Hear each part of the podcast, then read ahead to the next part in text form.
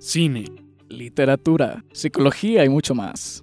Porque la salud mental es para todos. Psicowika te acompaña Solo por Potencia Uma, Contenido que transforma. todos los lunes. A las 3 de la tarde.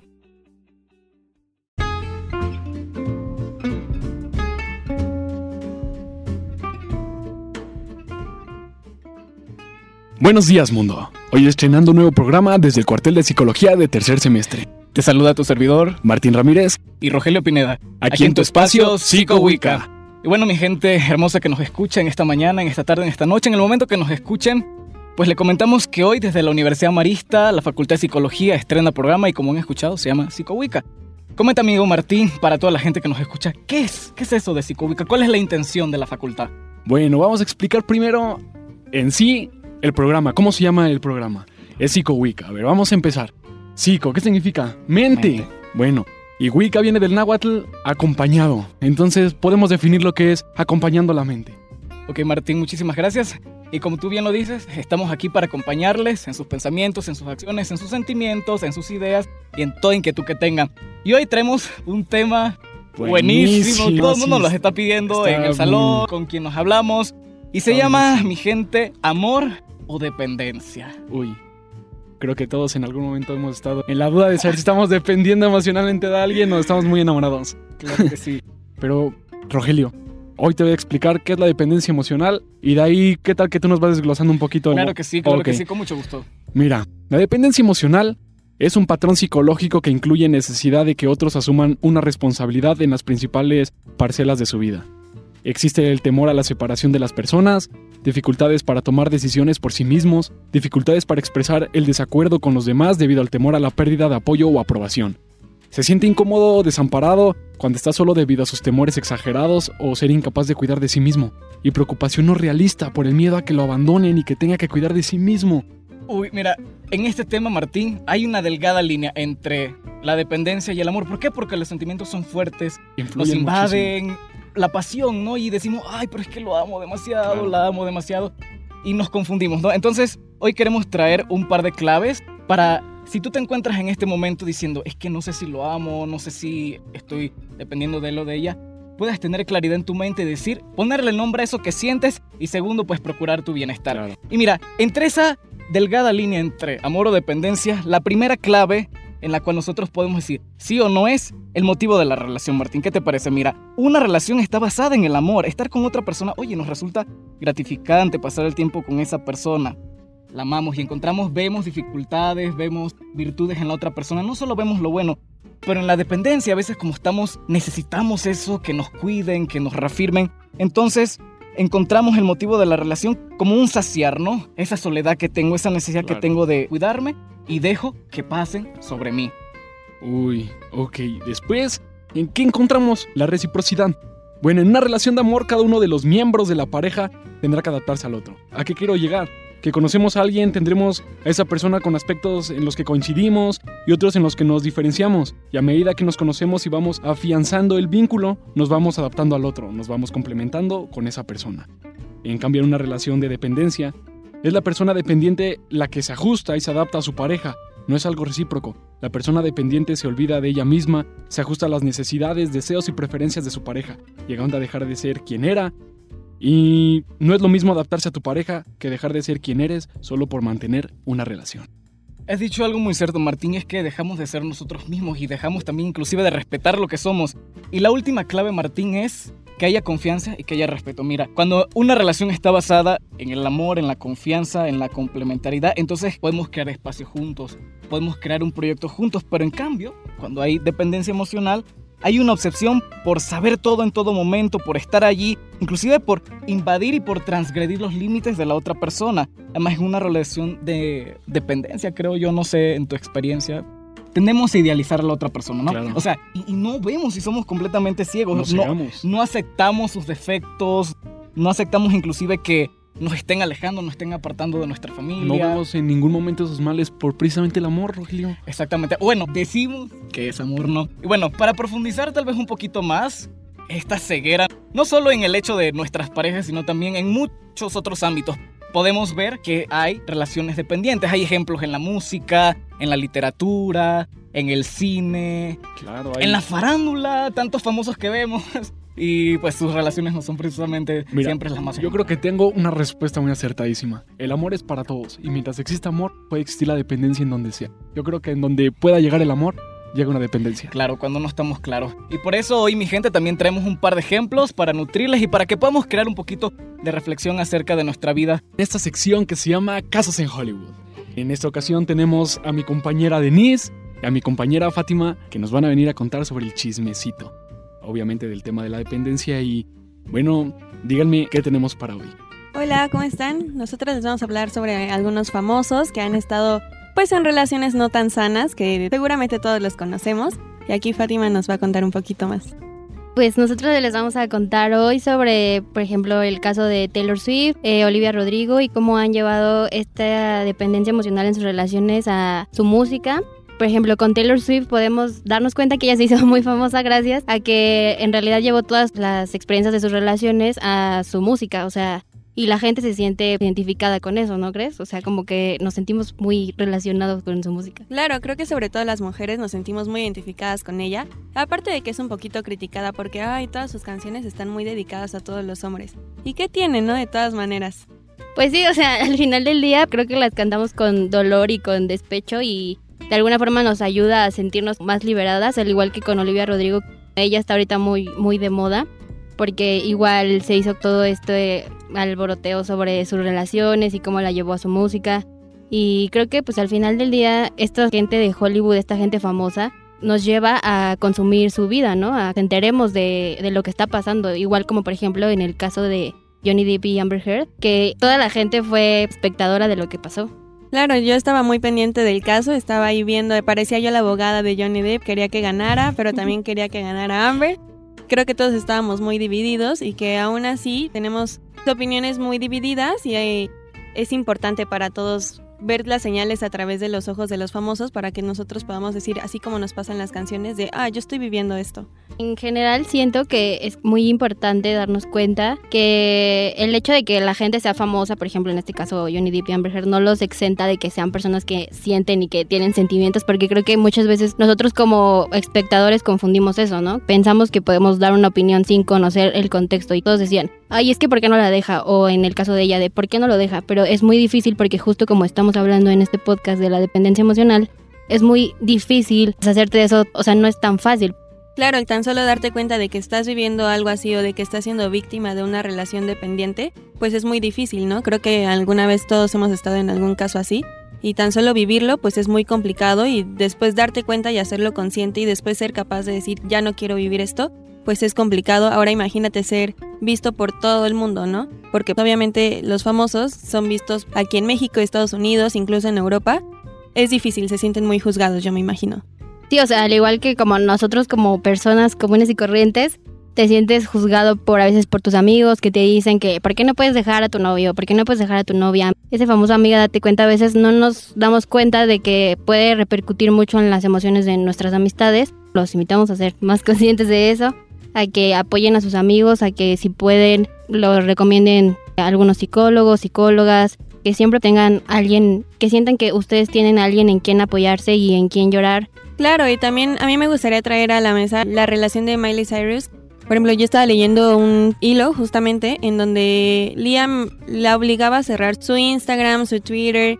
O sea, qué necesidad, ¿no? Yo sé que igual y Miley no se daba cuenta de ese tipo de cosas o de la toxicidad que se estaba viviendo en su relación, o que incluso creo que todos hemos visto videos de en las alfombras rojas donde Liam la jaloneaba o le decía como que se comportara o cosas así y que Miley en realidad no se daba cuenta hasta que se dio su rompimiento con la imagen de Disney de Miley, ¿no? Y que al final fue consecuencia de toda esa relación o esa dependencia que ella tenía hacia Liam. No sé qué opinas tú.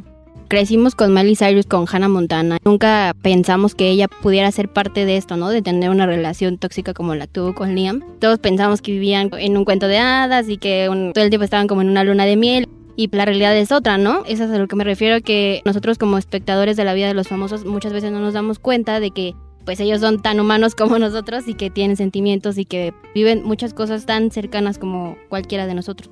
Claro, hay que aprender a leer las señales, verlas a través de ellos y si vemos en alguna señal de nuestros amigos que están en una relación tóxica o hay algo que tú sientes que no encaja, pues ser capaz de decirle, oye amigo, esto no está bien, amiga, sal de ahí, yo te ayudo, etc. Y volvemos con Martín. Pues bueno, yo creo que aquí terminamos esta sección. Estamos concluyendo los casos en Hollywood y a continuación tendremos una sección más. Muchas gracias, Denise, Fátima, les agradezco. Siguiendo con una sección más de nuestro programa, ahorita vamos a hablar un poco de la psicología y la música. Tenemos a una invitada muy especial, Estefanía Aguilar, mejor conocida como Fanny o Chica Fitness. No, no, no, no es cierto. Este, cuéntanos, Fanny, ¿cómo estás? ¿Cómo te encuentras? Hola, Roger. Hola a todos los que nos están escuchando. Yo me encuentro muy bien, ¿y tú? Mucho gusto de verte. Sé que nos traes una pequeña sorpresita musical por ahí para hablarnos cómo se ve en la música la dependencia emocional. A ver, ¿qué, qué canción nos traes? ¿Qué nos traes? Claro, Roger. Pues mira, yo considero que en la música podemos encontrar principalmente las canciones amor, desamor, pero realmente no nos ponemos a pensar o más bien analizar la letra de estas canciones, ¿no? Que solemos escuchar, incluso cantar a todo pulmón porque nos llegan. Entonces, también hay canciones que hablan de la dependencia emocional. Puse un ejemplo. La canción se llama Nada valgo sin tu amor de Juanes. ¿La has escuchado?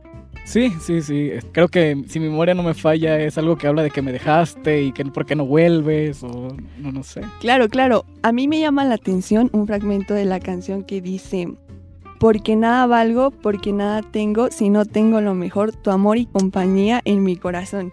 Nos ponemos a pensar, cuando alguien está enamorado, dedica canciones. Creo que las canciones te llegan a toda la persona, ¿no? Somos todos, somos sí, todos. somos todos, Fanny pero tenemos que analizar y ver la letra a lo profundo. Esta canción nos habla de la dependencia emocional. Eso de nada valgo sin tu amor, como ya lo mencionaron nuestros compañeros, nosotros somos personas hechas que un amor es importante en nuestra vida, el afecto es importante en nuestra vida, pero no es algo con lo que no podamos sobrevivir. Una ruptura te va a doler, pero es algo que se puede superar. ¿Por qué consideras, Fanny, a ver, ya como tu punto de vista de psicóloga en formación, o pues tal vez en tu experiencia personal, no lo sé, no lo sé. ¿Tú has dedicado alguna canción así, así, de súper despecho, que digas, no, pues sí, hasta el fondo? Uno ve mucho eso en las fiestas, ¿no? De repente el, el compa que anda por ahí medio alcoholizado y luego le ponen una canción y se pone a llorar. ¿Crees que sí realmente tiene este efecto o de repente con la canción enmascaramos otro sentimiento como el dolor, la frustración? ¿Cómo lo ves? Claro, yo lo veo, como te lo dije, hay canciones que nos llegan, que nos marcan. ¿Por qué? Porque por coincidencia nos llega, nos pasó algo similar a lo de la canción. Entonces, tú ahorita que mencionas lo de las fiestas, que estás con amigos, te ponen esa canción, todo te recuerda a esa persona, justamente es como esta parte de que te identificas con lo de la canción, pero hay que saber con qué nos identificamos. No vaya a ser una canción de desamor. Bueno, o sea, de desamor, sí, pero que no hable de la dependencia emocional. Claro. Gran mensaje, Fanny. Nos has dado la clave de tener claro qué cantamos y por qué lo cantamos. Y aún mucho más importante es... ¿Qué dedicamos? ¿Qué siento yo con esa canción? Claro, claro. Porque puedo estar alimentando gente, dependencia emocional y no amor, no un proceso de duelo, sino es clavarme en una relación. Muchísimas gracias, Fanny, por tu participación. Ha sido todo por este segmento. Y entramos con esta sección sobre la literatura. En este caso vamos a hablar la dependencia en la literatura. Aquí tengo de acompañantes a mi compañera Lynn y a mi compañera Michelle. Cuéntenme, ¿qué nos hablan de la literatura y la dependencia? Bueno, nosotros vamos a hablar de un libro que se llama Amar o Depender de Walter Rizzo y les vamos a dar un pequeño resumen de qué trata y por qué lo deberían de leer. Bueno, pues muchísimas gracias Martín, eh, compañera Lynn también. Tenemos que tener bien en claro que entregarse efectivamente no implica desaparecer en el otro, sino entregarse respetuosamente. Una parte muy importante es que el amor sano es una suma de dos en la cual nadie pierde. Esto quiere decir que la dependencia afectiva a la pareja tarde o temprano genera sufrimiento y depresión. Este libro te permite ver cómo es que millones de personas en todo el mundo son víctimas de relaciones amorosas que son relaciones inadecuadas y que no saben hacer al respecto, ya que el miedo a la pérdida, la soledad o el abandono contaminan el vínculo amoroso y lo vuelve altamente vulnerable. También es importante tener en claro que un amor inseguro es una bomba de tiempo que puede estallar en cualquier momento y lastimarnos profundamente. Sin embargo, y al contrario de lo que parece establecer nuestra cultura, sí es posible amar con independencia y aún así seguir amando. Es posible también eliminar las ataduras psicológicas y pese a todo mantener vivo el fuego del amor. También la adicción afectiva es una enfermedad que tiene cura y lo más importante es que también se puede prevenir. Este libro lo que pretende es ayudar a aquellas personas que no han sido víctimas de un amor malsano y guían a parejas a que no contaminen para que sigan trabajando en la sana costumbre, pues de amar intensamente pero sin apegos. Bueno, para ustedes, ¿qué es el amor? Para Walter Rizzo, el amor es una suma de dos personas. Y bueno, empecemos diciendo que el amor entra por la puerta principal y en cualquier momento puede salir por la de atrás. No estoy diciendo que no exista amores duraderos, porque claro que los hay que quiero dar a entender es que estamos romantizando mucho el hecho de soportar cosas para no dejar ir a nuestra pareja. Y eso está mal, porque la vida es bonita con una pareja, pero también es bonita sin ella. Y es lo que creo que todos deberíamos de entender. Y Walter Rizzo lo deja muy claro. La persona pegada nunca está preparada para la pérdida porque no coincide la vida sin su fuente de seguridad. Que define el apego no es tanto el deseo como la incapacidad de renunciar a él. Si hay un síndrome de abstinencia, hay apego. De manera más específica y para no hacer tan larga esta sección, detrás de todo apego hay miedo. Bueno, y con esto concluimos la sección de literatura. Muchas gracias, Aline. Muchas gracias, compañera Michelle. La verdad es que, como nos podemos dar cuenta, esta en la literatura podemos encontrar también el amor y también sus defectos. Y bueno, seguimos con una siguiente sección. Muchas gracias. Joyísima, no, no, joyísima, joyísima, joyísima. Mi gente, hoy nos encontramos con una súper invitada de lujo directamente desde el tercer semestre de la Facultad de Psicología de la UMA, la grande Alejandra Díaz Olivares. Amiga, en nuestra sección, ¿cómo se llama? Lo que, ves, y, lo no que ves. Así que Ale hoy nos trae a todos que nos escuchan la reflexión sobre una película que nos va a mostrar más o menos ahí qué onda, qué rollo. Yo la verdad no la he visto, así que coméntame. Sobre dependencia y amor. ¿Cómo se llama la película, Alejandra? Bueno, primero muchas gracias, Rogelio, por esa increíble presentación. Pues esta película, yo creo que muchos de nosotros, bueno, al menos de nuestra época, este, de, nuestra, de nuestra época, eh, fue una película que realmente marcó mucho a nuestra generación, ya que esta película salió en 2012 y bueno, esta película se llama Tres metros sobre el cielo. Y pues muchas y muchos la recordarán por esta trama de dudosa procedencia, pero que realmente pegó mucho y fue bastante taquillera. Incluso hoy en día se pueden ver posts de Facebook sobre esta, ¿no? Entonces, bueno. Pero realmente ya después de analizarla en esta época, después de casi 10 años, pues nos damos cuenta que realmente su trama es un poco bastante turbia, ¿no? Oscura, sí, sí. Así es. Entonces, bueno, el día les tengo un pequeño análisis que se tiene. Primero, si no saben la historia, tenemos a nuestra protagonista que se llama Bárbara o Babi, que le dicen Babi una grande. Y pues claramente con la pareja en la que está destinada a enamorarse, que es su muy atractivo... Eh, su muy atractivo chico malo. Sí. H o Hugo, como gustan decirle, pero bueno. Em, bueno, aquí obviamente presentamos el arquetipo de chico malo, donde claramente en la película ves que su ego es bastante alto. Es una característica del chico malo, ¿no? Es bastante malandro. Y claramente, conforme se va desarrollando la película, vemos cómo esta personalidad hace que la relación entre Babi y H sea un poco de dependencia emocional. Dentro de ella tenemos la manipulación que genera H con Babi, ya que en un principio pues ella no estaba tan convencida de salir con él, porque pues, pues sí, e-, era malo, era malo. Y ella era una chica buena y dulce, inmaculada, ¿no? que también es otro tipo de situación ahí.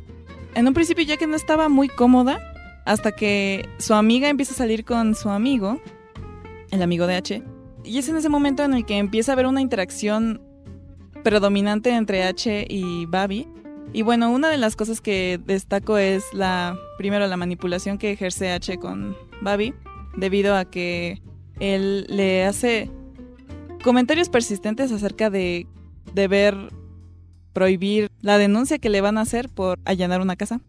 También las conductas agresivas que tiene H hacia, no solo hacia ella, sino hacia todo su círculo de amigos. Claro, y, y creo, Ale, disculpa que te interrumpa, yo he escuchado como comentarios por ahí como el hecho de que se romantiza, se romantiza la agresión, se romantiza el hecho de inclusive violar los límites, ¿no? Y creo que por ahí va como muy disfrazado por el hecho de que puede ser, ay, romántico, qué lindo, ¿no? La dependencia emocional y ah, inclusive otras cuestiones, ¿no? Sí, y uno de los puntos también aclarar es que la dependencia lo que hace es tener cierto temor, que una de las partes tiene cierto temor a que se rompa esta relación, ¿no? Lo cual que se ve claramente debido a, pues, los comportamientos que tiene Babi, de, por ejemplo, hacer todo lo posible porque no exista la denuncia que se le va a hacer a H y también que lo ayuda a escapar cuando eh, H es apresado. Ok, Ale, pues la verdad, muy interesante y sobre todo, gente, entendamos que así como escuchamos, así como leemos, también tenemos que tener cuidado con lo que vemos, lo que ves y lo que no ves. Esto ha sido todo por hoy, nos vemos en la próxima. Bye bye. Increíble, hemos llegado a la parte final de nuestro primer programa, viejo, increíble. Te voy a decir una cosa, estoy emocionado, pero así como estoy emocionado, también estoy triste por acabar esto. Me gustaría todavía más, pero vamos a ver. Claro, claro, Martín. Y bueno, ya para cerrar, ya para concluir, cuéntame, Martín, ¿qué, ¿qué te ha parecido? ¿Qué podemos decir para que la gente se lleve a casa un mensaje bien concentrado, bien condensado sobre dependencia y amor? Mira, te lo voy a pintar así como es. Yo he notado, como hemos visto en cada sección, que no hay rincón en el mundo que no se salve del amor. Por lo tanto, en todo el mundo siempre va a haber un momento en el que vamos a tener una dependencia amorosa. Desgraciadamente, nadie se salva de eso. Pero te lo planteo de esta forma. La dependencia es como consumir una droga, Rogelio. ¿Estás de acuerdo? No lo he hecho, pero... no, sí, pues sí. No, en verdad, los seres humanos podemos convertirnos en adictos a ciertas sustancias como la nicotina, el alcohol, cualquier otra droga. Pero igual podemos convertirnos en adictos a una persona. Y en el momento en el que nosotros nos hacemos adictos a una persona, nos convierte amorosos hacia esa persona. Así Pero es. mira, ¿cómo identificamos que tenemos una dependencia emocional? ¿Cómo lo sabemos, Rogelio? Cuéntame. Bueno, Martín, mira, lo primero es, gente, después de todo lo que hemos hablado, primer paso, sencillito. Necesitamos reconocer que hay un problema. Sin ese paso, nunca vamos a poder salir del círculo. No hay peor ciego que el que no quiera ver, Exacto, Rogelio. No hay peor ciego que el que no quiere ver. Claro. Y sobre todo, dentro de esto podemos encontrar levemente uno de los siguientes signos. Primero, el que tú me comentabas hace un ratito, la Claro. baja autoestima. Una baja autoestima.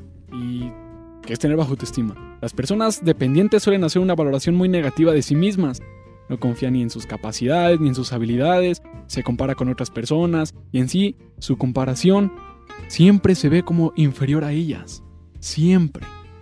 Bueno, mira, hablábamos en el tema de la película, hablamos en la literatura y si ves, los cuentos, las historias están disfrazadas de creencias, de Claro. expectativas sociales, de todo tipo, de cómo deben ser las relaciones, pero no de cómo es el amor sano. Entonces, gente, las creencias erróneas nos dan paso a crear dependencia. Más bien tenemos que preguntarnos si quizás mi amor, mi relación está motivada a una idea que yo tengo del amor romántico, pero del amor romántico que nos lleva a perder la vista de nosotros mismos.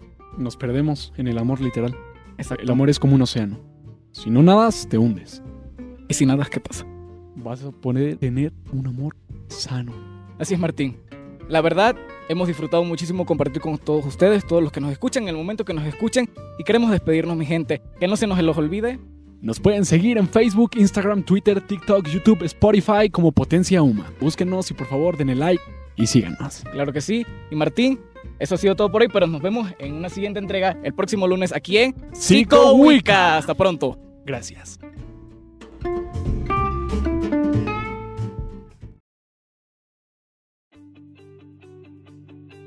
Es el fin del episodio, más no el fin de nuestra compañía. Aquí en Psicowica, tu espacio de psicología, Solo por Potencia Uma contenido que transforma. Todos los lunes a las 3 de la tarde.